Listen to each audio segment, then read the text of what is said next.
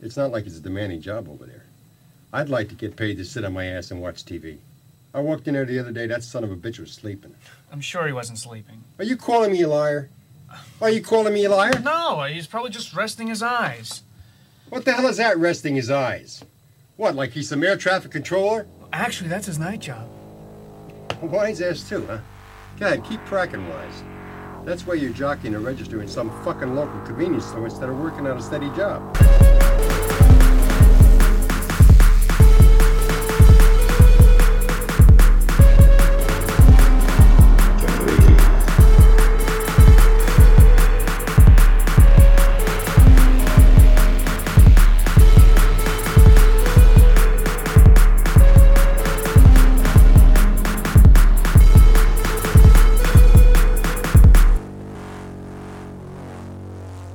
And welcome to Generation Loss. I'm Bryn and this is Jeremy and this is the show about movies.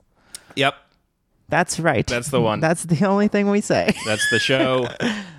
and uh, by the time this has come out, yes. I know like it's it's Go it's on. probably bad practice in general uh, to to like specifically reference when we record versus when we release things. I have never shied away from it. but by the time this comes out, Bernie Sanders has already been robbed Ooh. of the win in Nevada. Oh, you think he's not going to win? no, I think he's gonna. Oh, win, he's gonna win. Uh, uh, I think Pete Buttigieg will have. Um, Tried to steal it. yeah, or something. I don't know. Whatever. Take- I'm take- like having trouble. Take a uh, like nibble out of that. Well, you know, because like at this point, it's like the um, like the optimism has really like overcome my body to a level where like I can't even get myself to come up with like what Can't fucked up thing to Pete's come? gonna do this time. oh yeah. I just can't think of it anymore. I'm just like he's gonna I don't know whatever kick him. What's he gonna do? it's fucking over for him. He'll uh have a beard and that'll be some kind of psyop. Yeah, what was that about? this will this will date this episode. Uh, It's trending on Twitter today that Pete Beard. somebody somebody did the thing that I've been trying to do to Bernie Sanders, Mm. which is make Bernie grow a beard trend. Right. but to to Buckeye. So it was trending on Twitter that, But he didn't actually grow a no, beard. someone photoshopped Pete with a beard, That sucks. Twitter sucks. and everyone was like, "Gay people are having a normal one because of fucking Pete's be- photoshopped beard." He's fake beard that somebody just made up.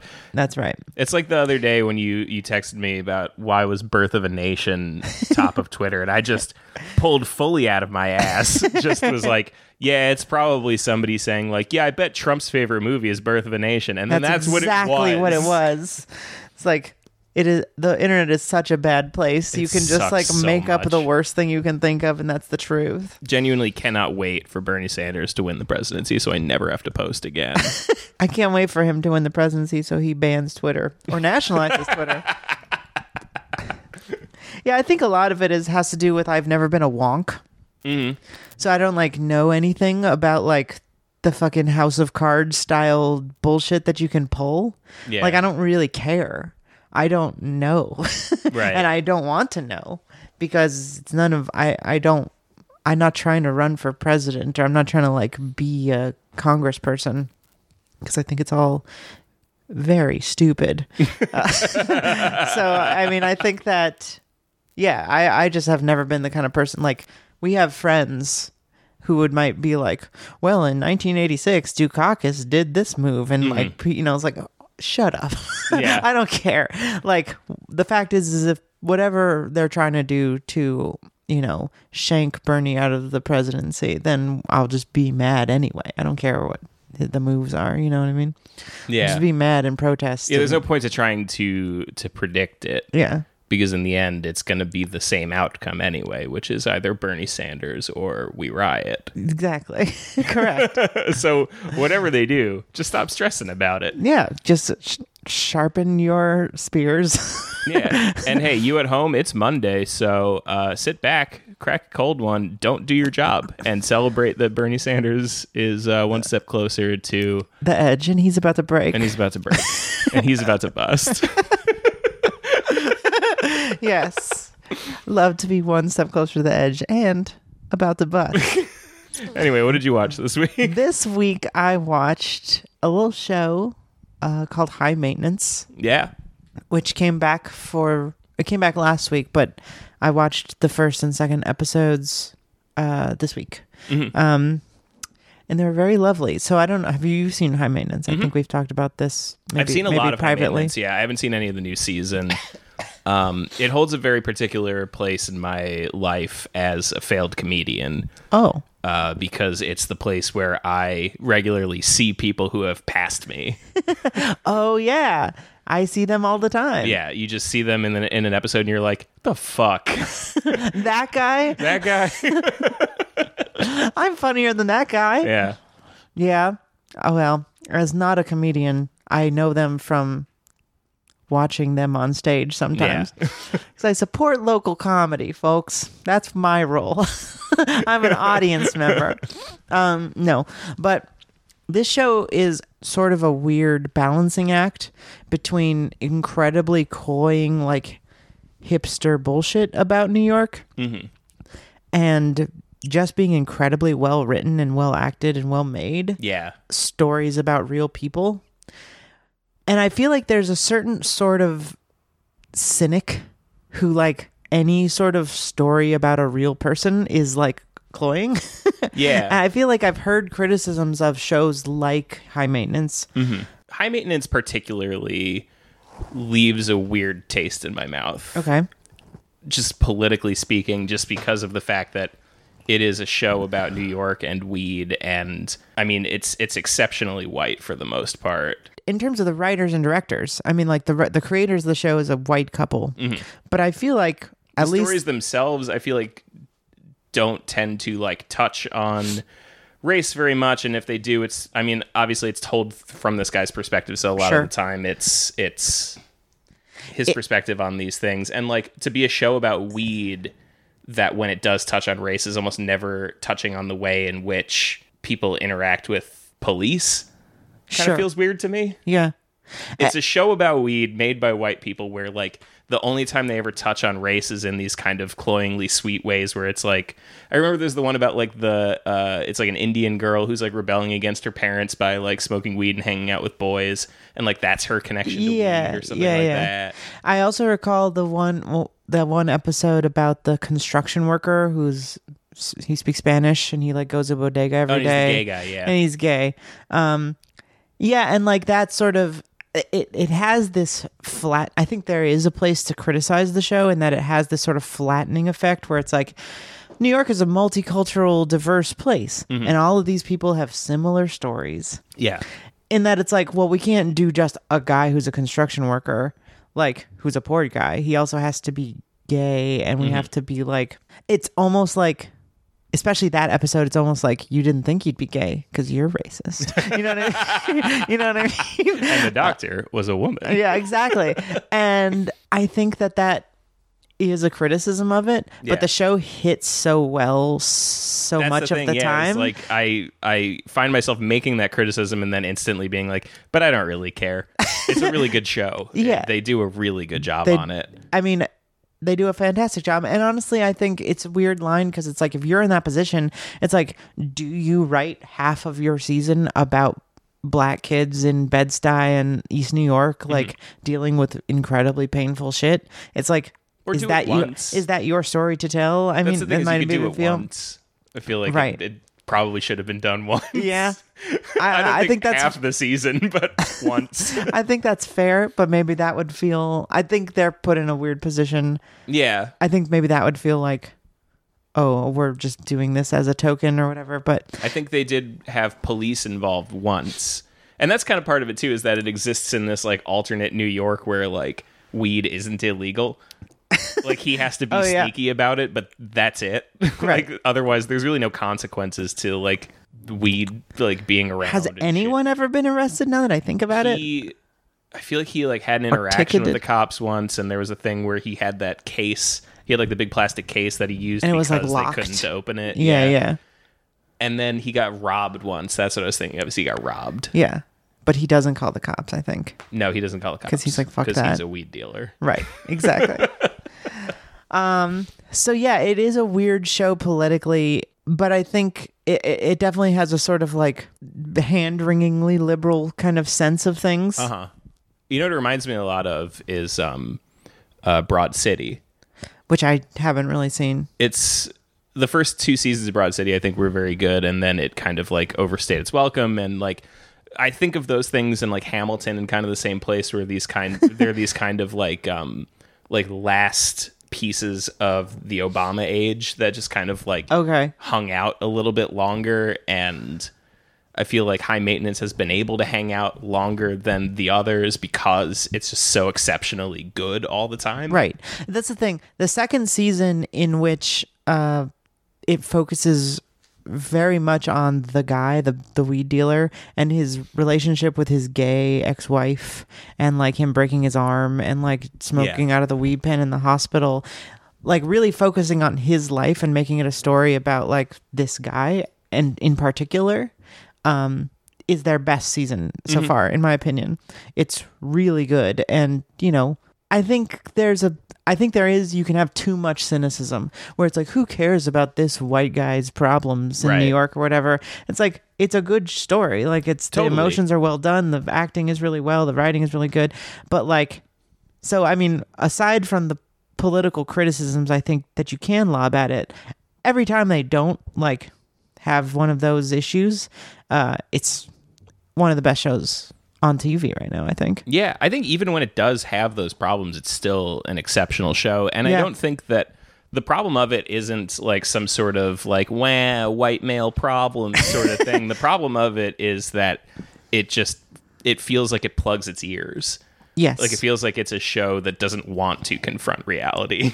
yes and that's kind of how I feel about it at times is that it lives in a fantasy world because it wants to and because it doesn't have to not live in a fantasy world. But the one thing I'll say about that is that I kind of like it for that reason, in that, mm-hmm. like, lots of people who live here and have lived here for only, you know, some amount of years do live in a fan a different world Yeah. than I think the you know people who the poorer people who've lived here their whole lives they don't live in the same New York. Do you know what I mean? And I think this mo- show takes place in a New York that those people live in, and it is the most realistic pers- portrayal of that, mm-hmm. and it and a really good and and insightful and thought provoking version of that.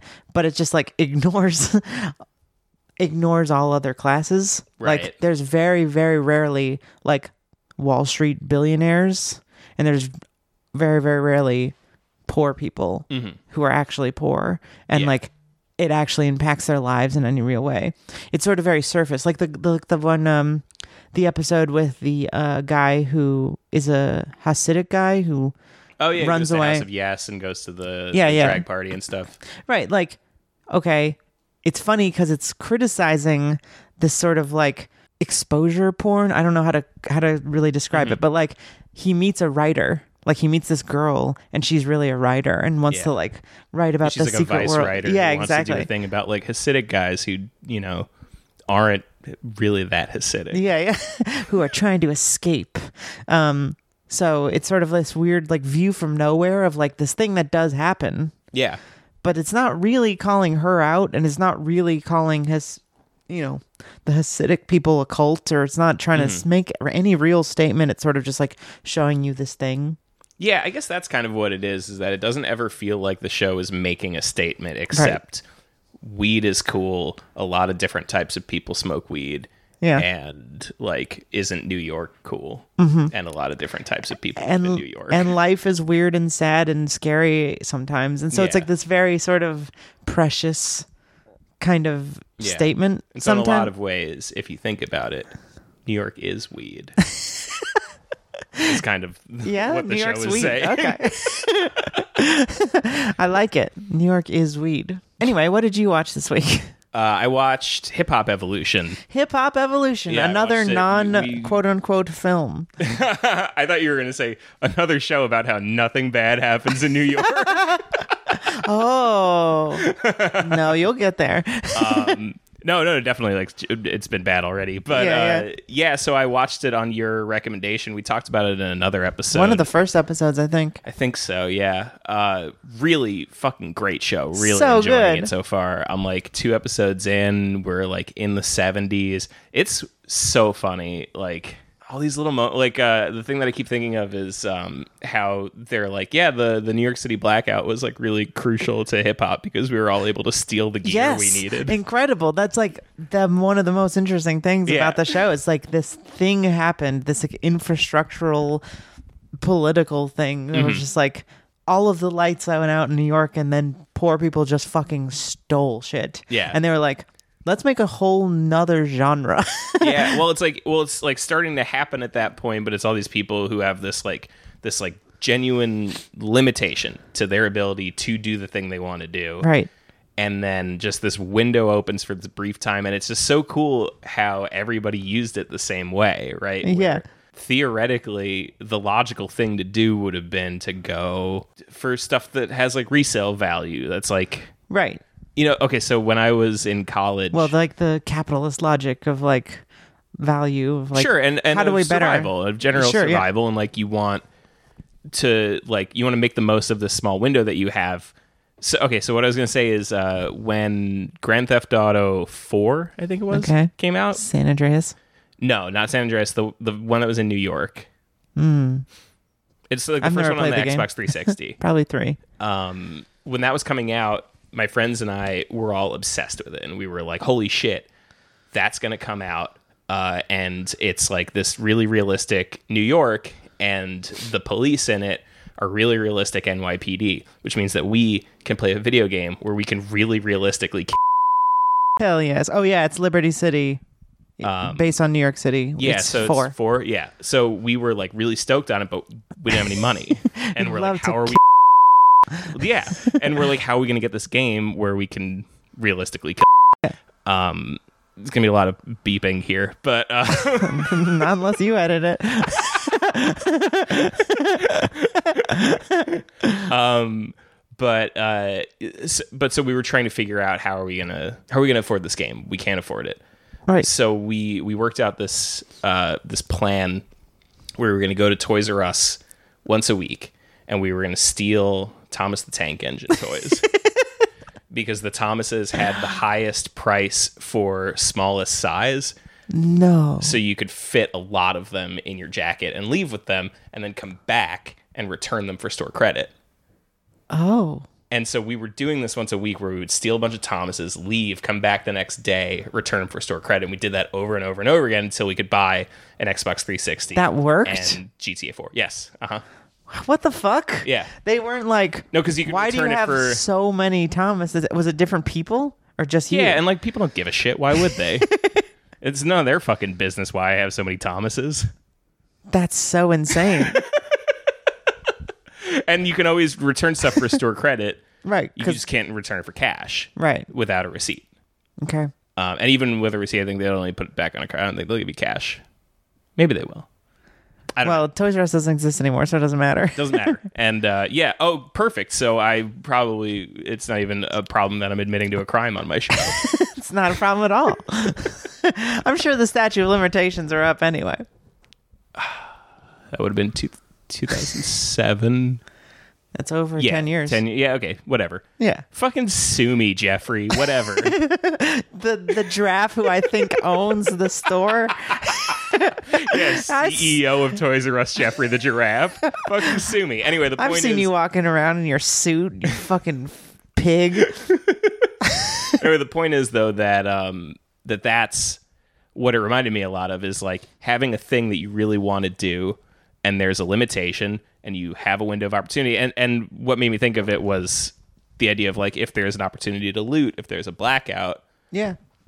the smart thing to do would have been to steal a bunch of a small thing that's resellable so you can like, have money in your pocket or something. yeah, jewelry, something like that. Uh, but what's cool is that these people all were like, "No, I want to make music. I I'm wanna have a party." music stuff."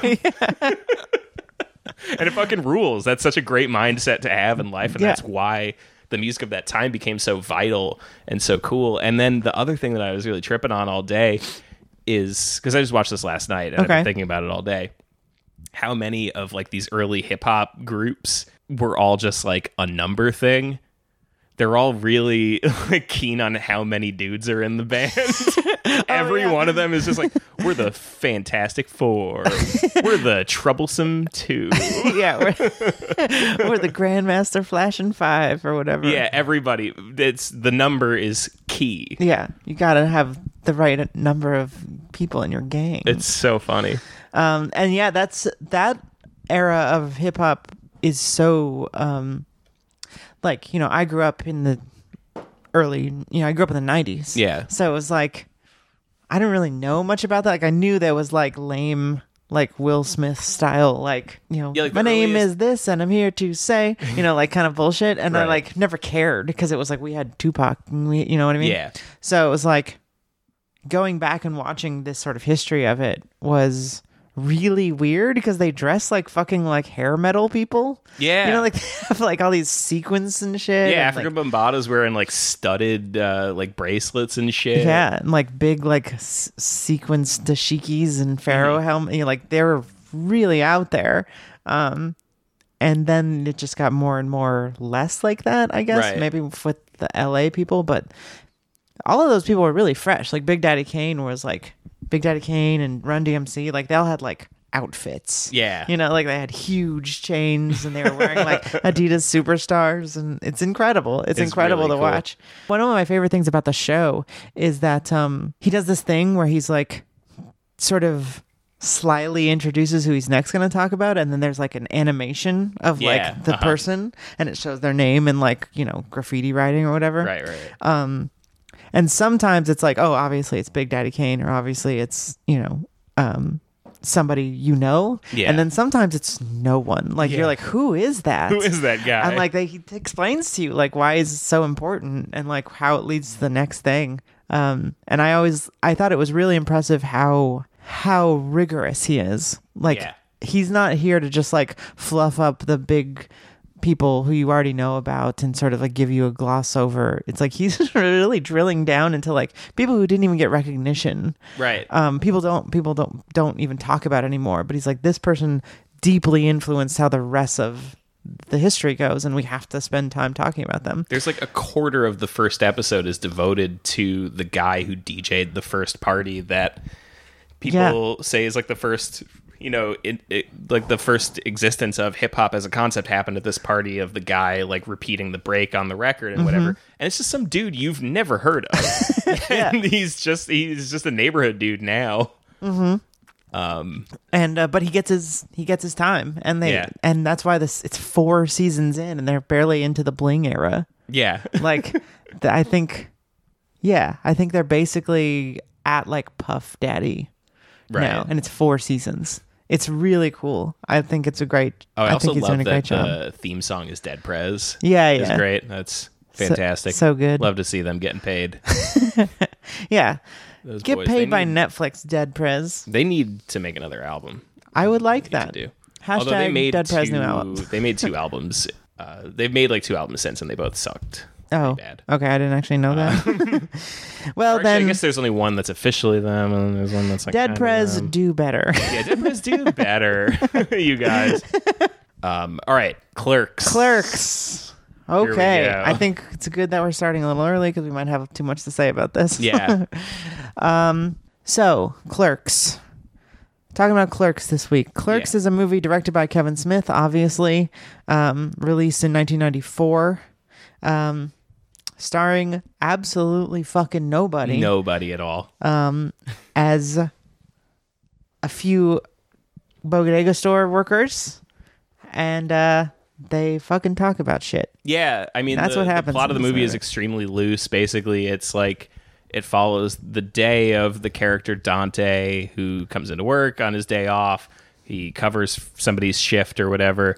Comes in and uh, has a shitty day at work. It fucking sucks. He there's some hijinks, and then the day ends. Yeah, for the most of the movie, uh, very normal sort of hijinks. Uh, sort of normal. I mean, like this movie has. It's really hard to like. synopsize this movie, it's basically Dante is having issues with his girlfriend. He finds out that there's a girl who kind of wants to be with him again. His Yeah, ex, like his, his, ex girlfriend from high school. his bitch of an ex girlfriend. yeah, um, and he's with a girl who's really nice to him now. But he's like, well, I don't know. He's just always sort of, sh- he, he's sort of the quintessential shit or get off the pot type of character who doesn't Right. know what he's doing with his life. He doesn't know what to do. Um, so he just doesn't do anything. yeah, Um, and so this he's supposed to meet this girl, but his girlfriend they get an argument, his current girlfriend, and then um, he just sort of shoots the shit with his coworker, and uh, then his a lot of hijinks happen, and then his ex girlfriend fucks a guy, a dead guy. yeah, yeah. yeah. So the ex girlfriend uh, is coming into town. She, they're gonna go on a date, and then she thinks he's in the bathroom, and she uh, fucks. The, we'll get to it. Yeah, yeah, we'll get it. the point is the the main bird's eye view plot of the movie is Dante is a worker. He goes to work, and that's really it. That's the That's really story. it. Yeah. He's a guy who goes to work one day Yeah, and then he goes home. Oh, he's also not supposed to be there. yeah, Um, so this movie is sort of a. It's like a big cumulative like reference machine. Like some, Right. it's the most entertaining and fun parts of the movie are like references on itself. hmm um little inside jokes. Like I- when i say he's not supposed to be there today i mean at the beginning of the film he um he's asleep in his closet like hung over yeah. and his boss calls him and says no i'm not supposed to be there today.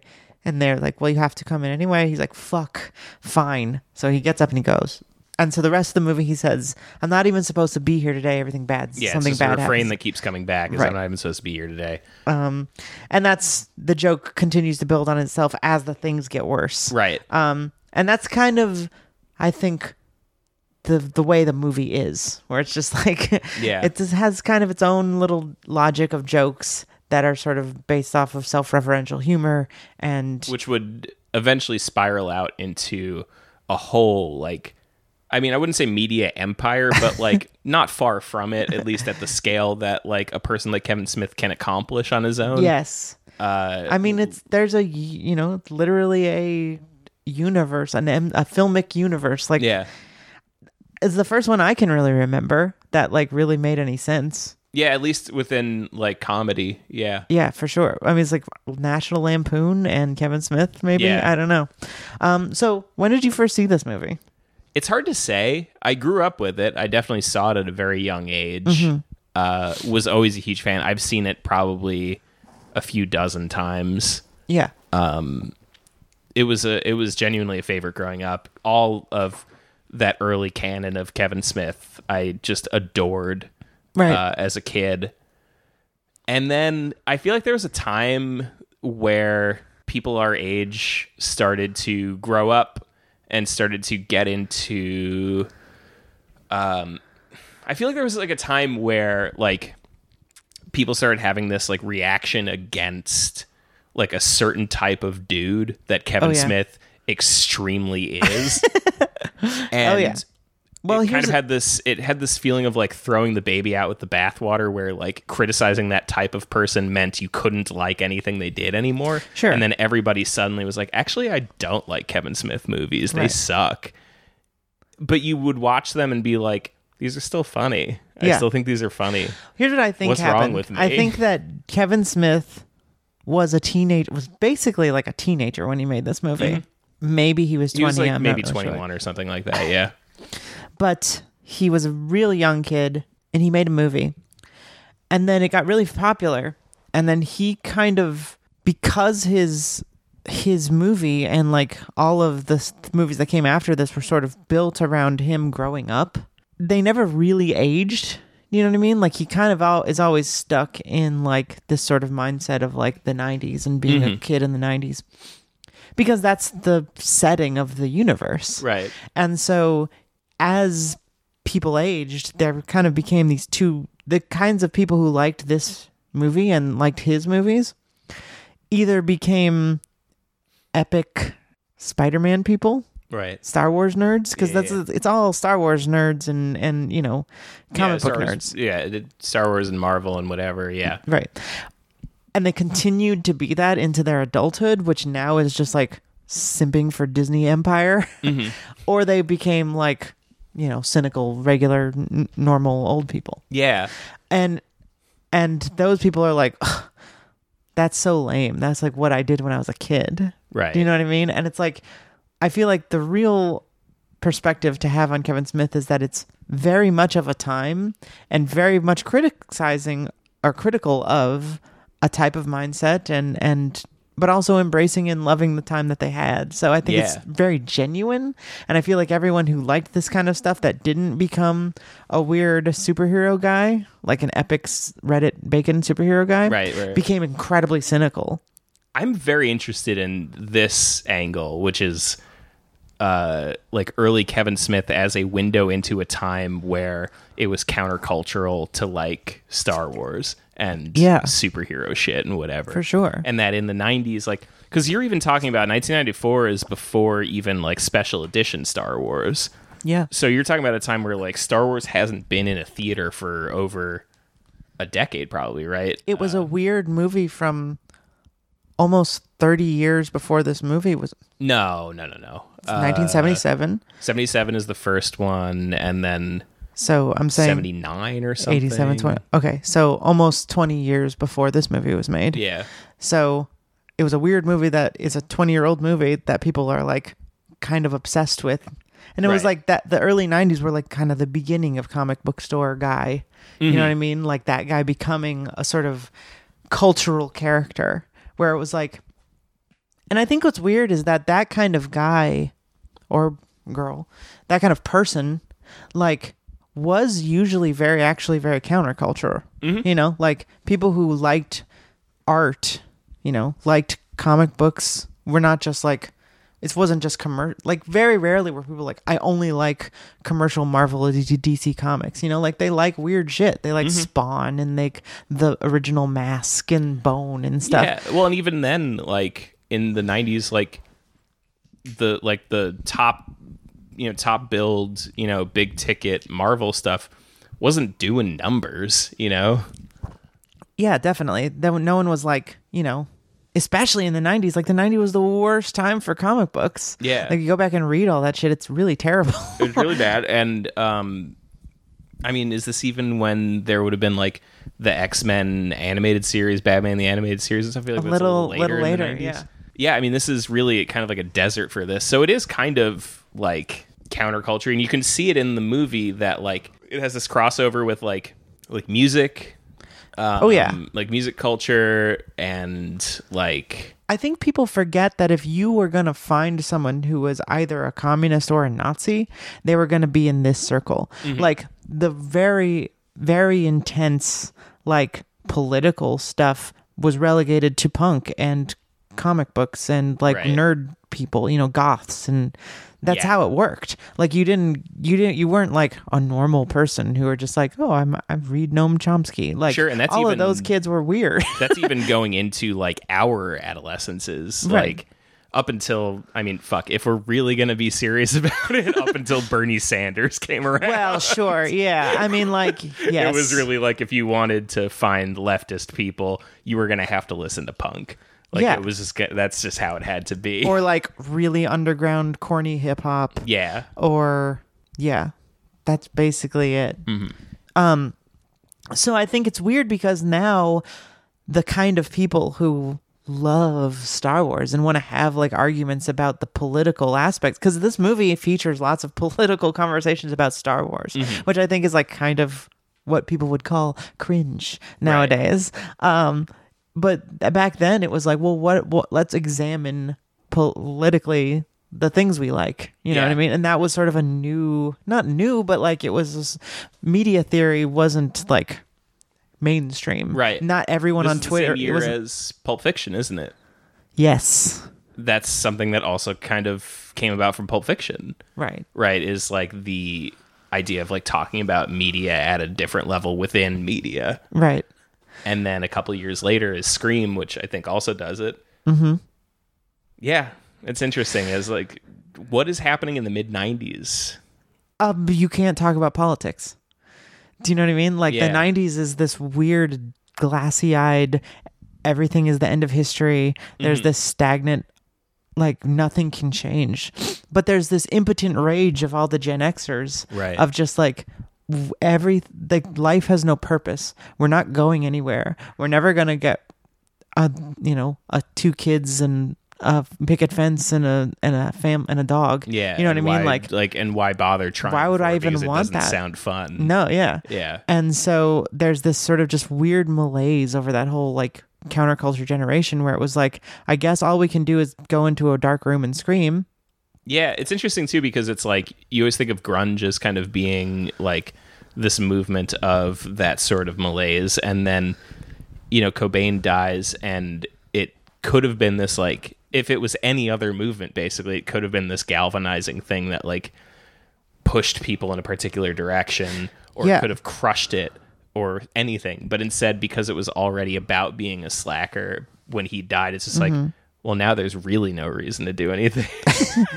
Yeah, I mean like especially because, you know, if you his journals came out and he was like a Marxist. Yeah. And like had was beginning to understand all of these I, these things of being like you know, I've gotten to a place where I have a ton of money and I'm still not happy. And like, you know, if I was a conspiracy theory person, I might say maybe he didn't kill himself. Mm. you know, like having like the 90s where I think were really a time where you you were just not people were not interested in hearing that stuff. right. Um But anyway, um, Clerks kind of is this weird thing where this kid made a movie that was deeply about this malaise, but without the malaise. Like, it's like the movie is about what do you do? You know, the movie is like, what do we do? Yeah. um, you know, you can't just sit here and complain about it. Like you can have fun, like Randall. So the main characters are Dante and Randall.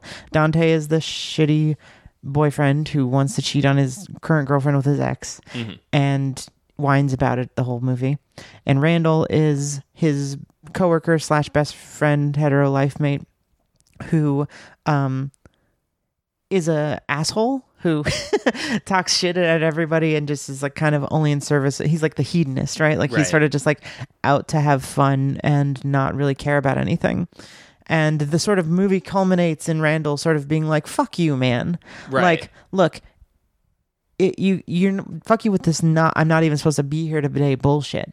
Like you are here because you said okay. Like you're gonna come here and do your job because you aren't you don't have the balls to stand up to anybody. Right. You know, you're thinking about cheating on your girlfriend. Like you get yourself in all of these situations. So it's like either shut up and do the things that you agreed to do, or like be like me and like do something else. Yeah. Um, it's it's interesting because it's you see these three very distinct examples of ambition when you're Yeah. a like depressed go nowhere wage slave, right? Which is uh Veronica Mm-hmm. who is going to college trying to improve her conditions but most likely won't in any meaningful way. Right. And you know that from the get-go. She's just a random Jersey girl who Yeah. probably end up being like an accountant or a secretary or something. if she's lucky. Yeah. If she's lucky, she'll be an accountant. Most likely, she'll be like a secretary at an accountant's office because she's going to. community college, I think. She was at Seton Hall and then she transfers somewhere shittier. I don't remember where. Okay. Oh yeah, to be closer to Um, To be closer Dante. to Dante, who is in the middle area where he's kind of like on the fence about whether it's even worth it to try to be ambitious and try to get out of his situation. And then you have Randall, who has completely resigned himself to his situation and has kind of turned it back on itself and said, like, if I'm going nowhere, I might as well, you know, enjoy myself. Right. I so okay, so this is a little anecdote about when I first moved to Bushwick. Um, I used to out Jeremy's with- from Long Island. I'm from Long Island, and I moved to Bushwick, Brooklyn when I started college because I could I had to be closer to school. Um, and I met this guy who lived on my block. His name is MP, and he had grown up there. Um, and he was telling me about the different areas of Bushwick, right? and he had these different nicknames for the different spots, right? Okay. And what year is this? This was 2006. Oh, okay. Um, so it's a very different place than it is now. Yeah. um, uh, so MP is telling me about all the different areas of Bushwick, right? And he says this part is uh, we call this part uh, the boneyard because it's all these abandoned factories and shit. And now that's all like you know Mm-hmm. Montrose and Mar- lofts Morgan like, and big stuff. restaurants and like beautiful art things and whatever. But at the time, it was just like desolate, empty warehouses. Oh, I remember. And then there's a part called the dark side, and he called it the dark side because there's no streetlights over there, Mm. and uh, they just never installed them, and so there's no streetlights in that whole part of town, and that's where you go uh, to to do crimes. Sure. And if you want to get like stabbed, that's where you'd go. Uh, and then he said getting stabbed. he said our area, which is kind of over by the DeKalb stop, he said we call this part Gilligan's Island. Mm. And like, why would you call it Gilligan's Island? He says because we're all stuck in the hood. You might as well just make a coconut radio.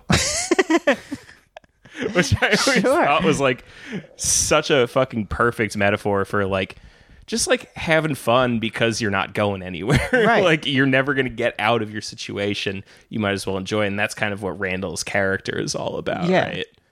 which is just it's it's fatalism a little bit. Mm-hmm. Like you're gonna die working at a VHS rental store, or you know, that's what you think when you're a kid, right? Because it's like they're kids, Yeah. and it's like, but but that's a that is the most realistic assessment as a kid. You know, Mm-hmm. it's like you're not gonna like fucking be the manager of this quick stop. You know, And even if you are, and that's who- not a major improvement in your life. right so you're gonna fucking do this until you until it either closes or you die Mm-hmm. and then you'll figure it out later so why don't just like fuck with people until you get fired like Yeah. i think that's just as reasonable as anything else and i think that i think for my to people my age when i saw it this was a very very relatable movie but it's also funny we haven't really gotten into the fact that it's, Yeah. it's a pretty funny comedy It's- because like it sounds like we're, we're talking about this movie as if it's like this sort of bleak like uh fucking uh you know E- eastern european like potato eater sh- Right. sh- movie but it's not it's a it's fucking jay and silent bob Yeah, like in the odd event you haven't seen it, it's an extremely funny movie. right this is a movie where they talk about you know porn and star wars and they talk about Yeah. you know weird sex stuff and uh jay and silent bob are really funny and talk about metal and Yeah. fucking bitches and So this is like the beers obviously this is the first appearance of them because this is Kevin Smith's first movie. right And it's really interesting to look at in that way where you're like where did the idea for this come from? Because it's like it's so unlike anything else where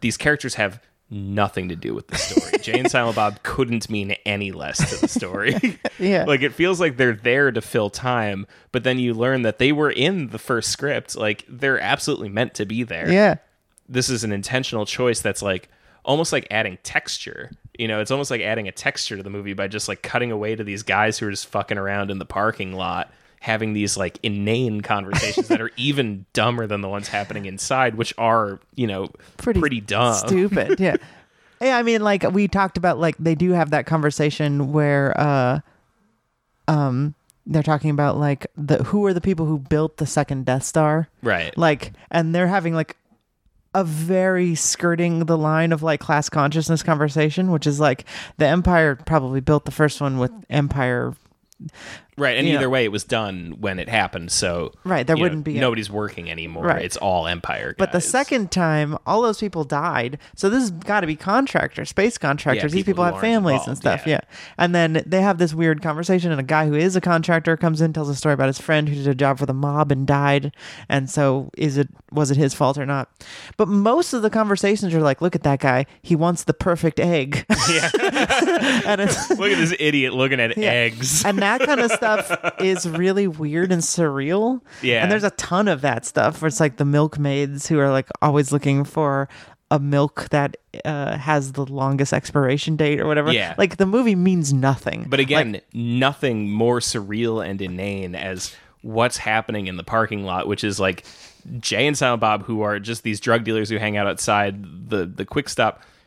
One of whom doesn't ever talk. That's Silent Bob. Silent Bob. And the other one, and the who- director of the movie.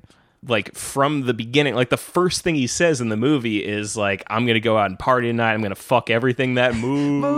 Moves. And then he like goes on to be like, "Yeah, Silent Bob, I'll suck your dick. I'll fucking suck your dick. Ew, I fucking hate guys. I love women." and you're just like, "What?" what is happening? what is happening? Why is this here? and he's got like the, my favorite like little throwaway line that he has that just I don't know because like all of it is like this sort of like macho, you know, chest puffy sort of stuff with him where he's like talking about selling drugs and fucking women and whatever. Yeah. And then he's talking about like somebody who owes him money and he's like, I'm gonna rip off his head and take out his soul. And you're just like, Where is this coming from? like that's something somebody wrote. That's something that Kevin Smith wrote and was like, Maybe, but like, I mean, but also was it improvised? Yeah. yeah, That's a good question. They kind of let Jay just do his thing because like Kevin Smith wrote him into the movie. Okay, I know this from watching a bunch of Evening with Kevin Smiths because I'm a huge fucking idiot. But like, um, like he's he's he said that he, they were best friends. You know, they were pretty good friends, and he would just do this dumb shit all the time. Yeah. and he was a weirdo. Um, or I guess they weren't even best friends. Like he knew him ancillarily, but like hung out with him a lot right. he was friends with Scott and Dante, like you know. Um, and so he wrote the movie being like, I hope Jay will do this. and like Jay was like, No, I don't talk like this. And then he was like, Yes, you do. You do it all the time. He's like, Well, just do you. Like, just do what you do. And then like I think a lot of this stuff was kind of improvised. Cause like Jay is one of the best actors in the movie because it doesn't sound like he's reading the script. Right. Yeah. Um, because because he's probably not. Because Yeah. he's probably just like fried on drugs and just going nuts. yeah. yeah. Um what a what an exceptional performance. that honestly I think that Jay really makes Jay really movie. makes the movie because because Dante and well Randall is great. He is terrible at acting, but Mm-hmm. like there's something about him as a person that is so charming and likable right. that even though he's doing the absolute shittiest behavior and like he seems like a huge asshole, he seems such like a real person to me. Yeah. Where it's like, "Oh, I know this kid." He's like thinks he's kind of too cool, but like you can tell he's really maybe depressed or like has Right. anxiety and just like is a com he's a comedy guy, you know what I mean? Yeah. Um and but they're all just fucking reading the script because it's written like an essay you know Yeah. they're like these long soliloquies it's like bad aaron sorkin um but jay for some reason is just able to say all this stuff like it's coming off the tip of his tongue maybe because it is Maybe because it is. Yeah. There's also a lot of weird scenes with him where like he keeps being kind of like the transition between scenes. They'll cut to Jay and Silent Bob, and as like the night goes on. They start cutting to scenes of him just dancing. He's not even Yeah. doing anything anymore. He's just dancing. it's like they were just rolling on black and white film like Yeah. this stuff costs a lot of money Yeah. and they're just like right fuck around dance Fuck i around, yeah, guess Dance. Just let's just get some get some footage. But at the same time, like it's so effortless in places like that that I wonder if we're give we're, we're shortchanging him sometimes because it's like that is really funny. Like the scene where Jay is dancing and then like at a weird moment in the drop of the song. Silent Bob starts dancing really Right. expressively, and it's really funny because he hasn't really done anything like that the whole movie. yeah, he hasn't done anything at all, really. Yeah. Um so I don't know if he wrote those bits as like this will be a funny visual gag with Jay and Silent Bob. Yeah. Or if it was just something In that the they edited moment, yeah. together.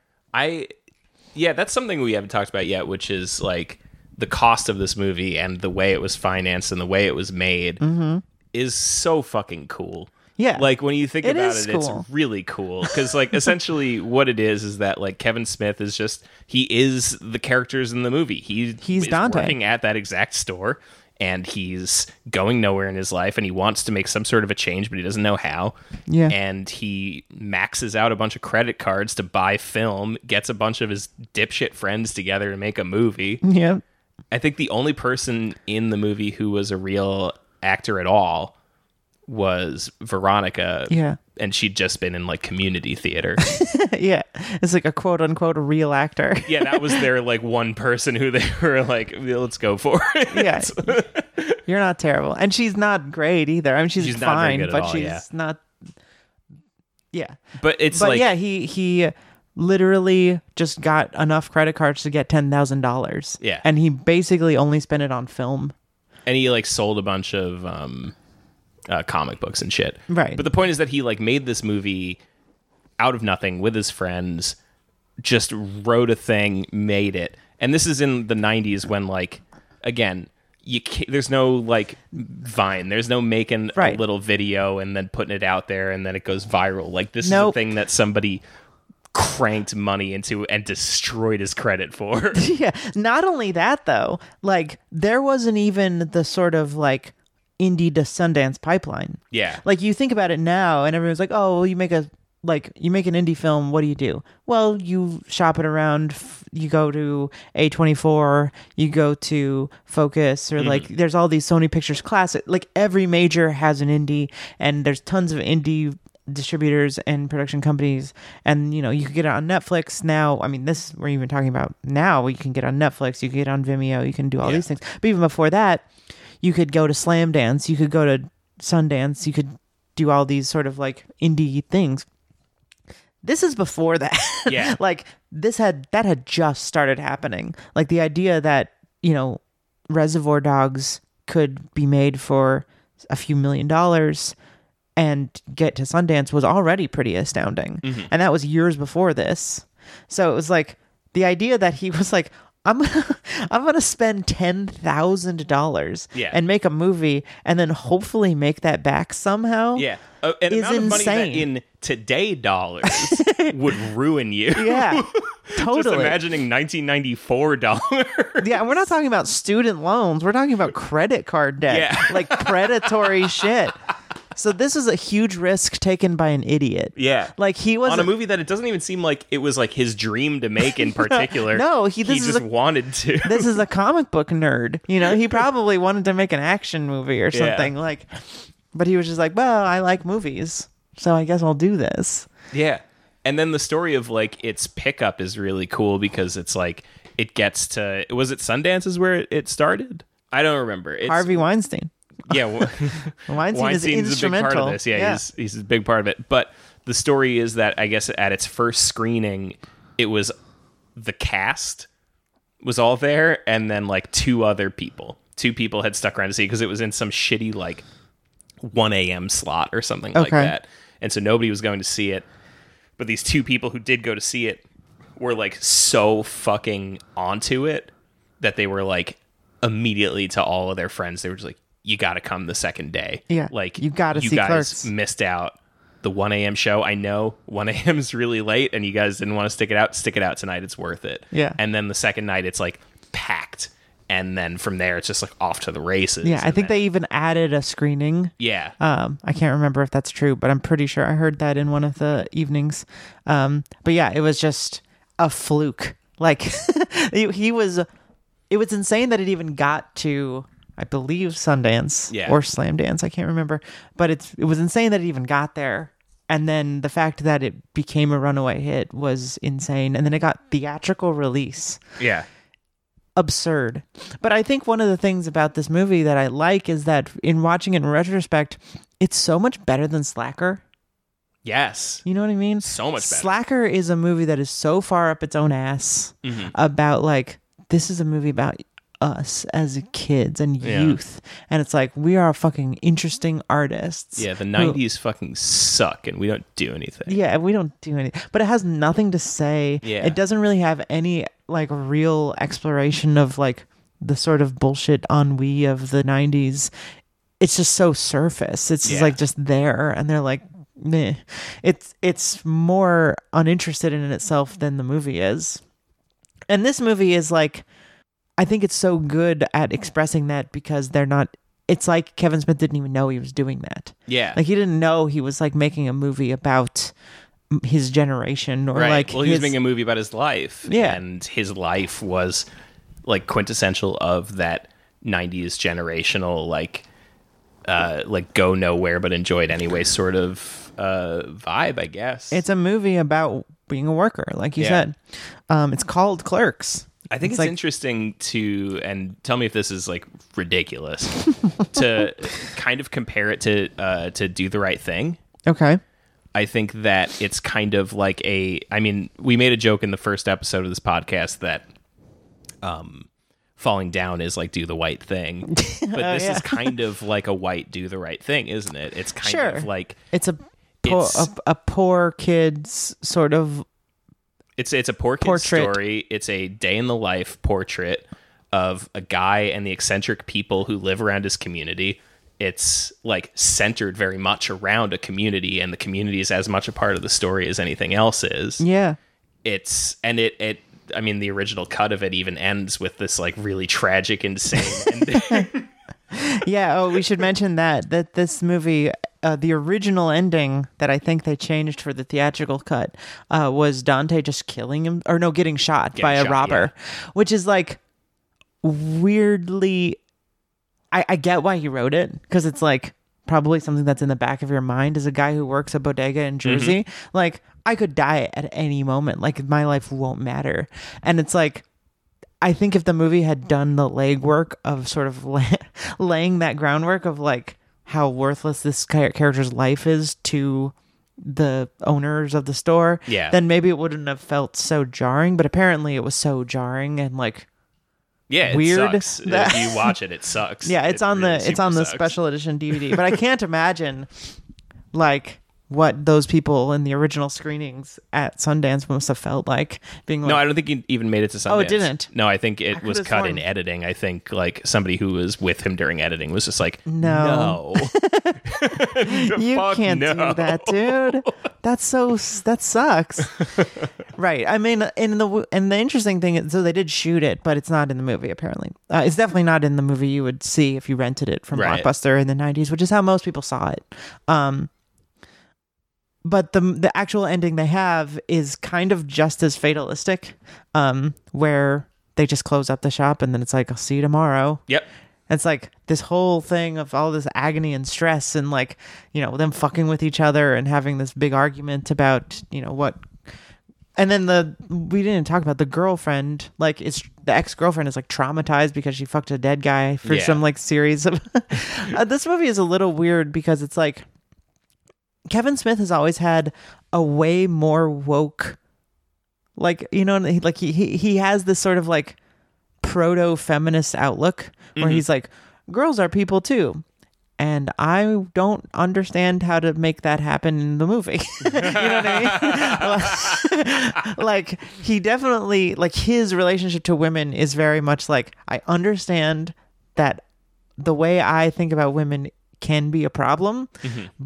But I don't know what to do about that. Yeah. And I think this movie is sort of like the the, the so the movie ends uh, like all Kevin Smith movies where Silent Bob finally said something, and what he says is, you know, lots of girlfriends don't cook you lasagna and bring it to work and hang out with you. Most of them just cheat on you. Yeah.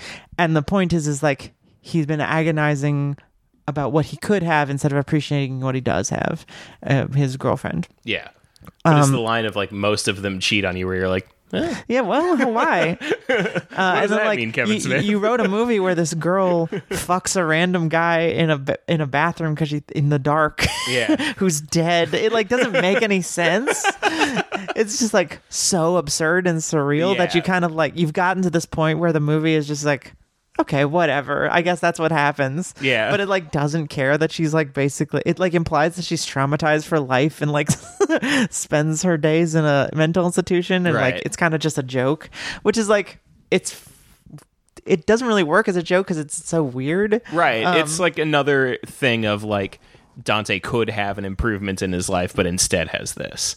Right. Mm-hmm. It's it's really she exists. Caitlin exists Right. as something for Dante. Right. Yeah, both of them so do. when she fucks the dead guy, well, Veronica I think is more her own character, especially at the end when she breaks up with him. But like, Caitlin purely exists as a plot element in the life of Dante, right? Yeah, and a sort of aspirational, like that's how he thinks of her. Yeah. and I think that's appropriate. I mean, I don't think this. I don't really think it's fair to call this movie problematic. Right. No, I, don't think this is. I think it. He tries really hard as a 21 year old, yeah, you know, kid in the ch- 90s. literal, yeah, as a child in the '90s with no access to the internet, with no access to any sort of outside of his community, like anything. yeah, to to to have something to say about women that's not complete bullshit. is, like, Broads, you know what I mean? Pretty Yeah. all right, you know. So, yeah, really. I mean, like he, it's sort of like, why is she even with this guy? It's sort of like he feels like he's holding her back, right. and I think that his dilemma is more than just him being a pig or whatever. Yeah. like he's sort of like pining for a simpler time, and he's viewing Caitlin as this sort of like this porthole into like thinking about less. You know what I mean? He was like, we were so happy at this time, like. But it's just because it was high school. He didn't have a Right. job, you know. And then and and and he gets the opportunity to have it back. Yeah, and and that's kind of like I think that's supposed to represent essentially like that that idea of trying to live out that fantasy. I mean, Of people do it in up, this yeah. exact same way where they just hook up with somebody from their youth again. Yeah. which I I've been guilty of. I've love to do it. Big fan. big fan of hooking up from people with high, from high school who I didn't get to have sex with in high school. big fan. um, but it's I mean it's essentially this thing that people try to do, and then in this case it, it comes to its like absolute like most extreme conclusion of that not working. right. It's an absurd she, thing. I mean, it's it's one tick shy of she just dies. yeah. yeah. And I think it's it's a movie and he's trying to write something interesting and he's like what if something insane happened because he has this sort of like Blink 182 sense of humor. Yeah. Where it's just like, well, how do I make this the stupidest and funniest and most Right. entertaining thing I can do and it's kind of this shitty joke premise, but it works for me. Like it's sort of like when I first saw it, I was like, "What? Yeah. what is happening? Oh yeah, that guy!" And it like, Right. in a sort of set him up, knock him down kind of way. It's like, right. It works as comedy writing. yeah, I think it would be funny too if she just had like a brain aneurysm. I always Yeah. thought that would be really funny if she's just like she's like, Yeah, let's go out and we'll like you know, we'll like for old time's sake, we'll like go out and, and see a movie and have dinner and like hook up and whatever and then just like blood shoots out of her nose and she just drops dead on the yeah. floor. That's a more Jhonen Vasquez sort of style. um, but yeah, I think that this movie really works on that on all of those levels. Um, even though it's very silly, um, and I think it's, I think the reason that people don't give it the credit it deserves is because he kind of. So I don't know if you know this, but I'm a big defender of Chasing Amy. Mhm. Um, I think it's a very good. I think, I think it's fantastic. I think it's his best movie, and I think it deserves the Criterion Collection it has. um, but he did start making Jay and Silent Bob Strike Back, which is, in my opinion, mildly funny, but a t- stupid movie. Stupid movie, It doesn't yeah. mean anything. Sure. And then Jersey Girl, and he wasn't as good as writing about being an adult as he was about being a teenager. Mm-hmm. And I think Clerks 2 kind of works, but I think it's hard to forgive if its shortcomings as much as this one because he's now an adult. yeah. Um, and I think as it went on, people were like, "Grow up, Kevin Smith." Yeah. Um, and he doesn't want to.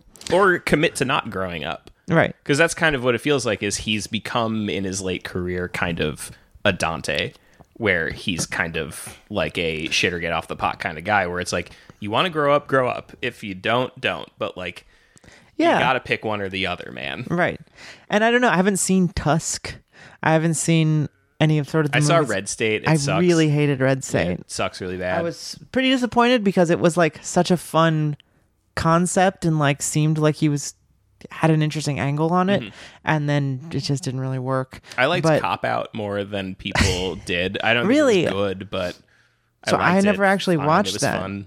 But I haven't watched Yoga Hosers. But honestly, I will definitely watch Jay and Silent Bob reboot. yeah you've had it on your computer since you started up. this podcast I'm going to watch it. I watched Clerks 3 too. Like there's a part of me that really wait they made clerks 3? No, it's coming out though. oh It's it's a TBA. It's it's it's apparently they're gonna make it, but they're Alright. getting very old. Um, and it's interesting because there's still a part of me because I really cared about the first like four movies. Like even I really liked Dogma. I love Dogma. I think the first five movies are great.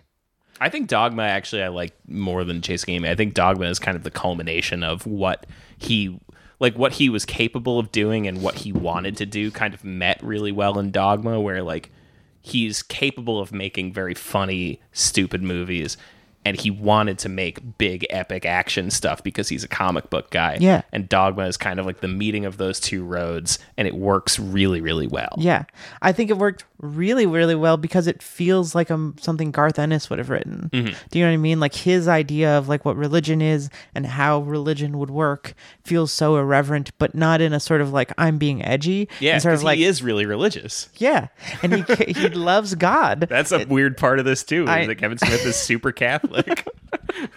which is so funny. But it's like so endearing to me because he's a real person, and I Yeah. think I think that we've come to this point where, like I said in the beginning, people are so cynical mm-hmm. that any shred of sincerity feels feels like you're supposed to mock it. yeah. And I, and I mean, I definitely get that because it's reasonable to be untrustworthy of it because our emotions are constantly being manipulated by corporations and advertisements and like Right. I I think it's very useful that we've developed this sort of like cynicism of like fuck you this isn't going to make me cry you're a fucking corporation Yeah. But Kevin Smith is a fucking dude like he's just a guy Yeah. he barely has any studio behind him ever like he's kickstarting movies now Right. you know what I mean like he's he's living off of the work he did and he just wants to make movies about his life experience Yeah. and i think it, you have to meet him at a level of i know what you're doing is incredibly sincere and it's not because you're trying to sell me something or exploit me it's just because you're trying to express yourself and even if it's dumb you have to meet him on that level Yeah. and if you're okay with that you can really enjoy some of this stuff especially clerks um So but yeah. if you if you don't, then it's gonna be very silly. Kevin Smith, real ass dude. A real ass dude. real ass dude of the week. That's right, doggy. and that's the generation lost real ass dude of the week. Kevin Smith. Yeah. So you would recommend Clerks? I would recommend Clerks. I would recommend Clerks. I think to somebody who can meet a movie on that level because Mm-hmm. we're so inundated with vines. You know, like Yeah. short flicks that are about to like fucking sell you stuff. And I think you have to put yourself in a in a situation where it's like this is a movie that my friend made. Yeah. and you have to almost give it that sort of uh that much uh leeway and be like look my friend made this right. you know what i mean and if you if you can give it that it's super fun it's a funny movie and it's about you know hating your job Yeah, I think even your friend's friend. I think if this was like uh, just something that somebody sent you on YouTube that like somebody who knows somebody found this, yeah I think it's really good. you'd be like oh wow your friend Yeah. made this this is funny This is like pretty sharp. yeah so i recommend it uh check it out if you haven't seen it if you're Yeah. uh it's funny because people who are like this age now listen to it to, to this show Right. so there's probably people who haven't maybe Yeah. haven't heard of Yeah, Clerks. there's Zoomers listening to this probably. Yeah. So So if you're out a, there. if you if you're a Zoomer and you want to watch a movie about hating your job in the 90s. in the '90s, watch Clerks. if you want to watch a movie where nobody's ever on their freaking phone, I don't like that.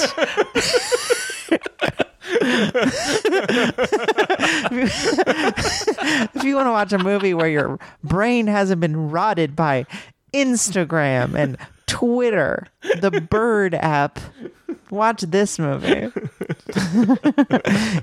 Go listen to some real music. yeah, like So it's the like- Chewbacca "What a Wookiee" song. Yeah. Or Berserker. Yeah. Would you like to making fuck? yeah, that's gonna be at the end of this. Yeah. this has been Generation Lost. Thank you so much for listening. I'm Bryn. That's Jeremy.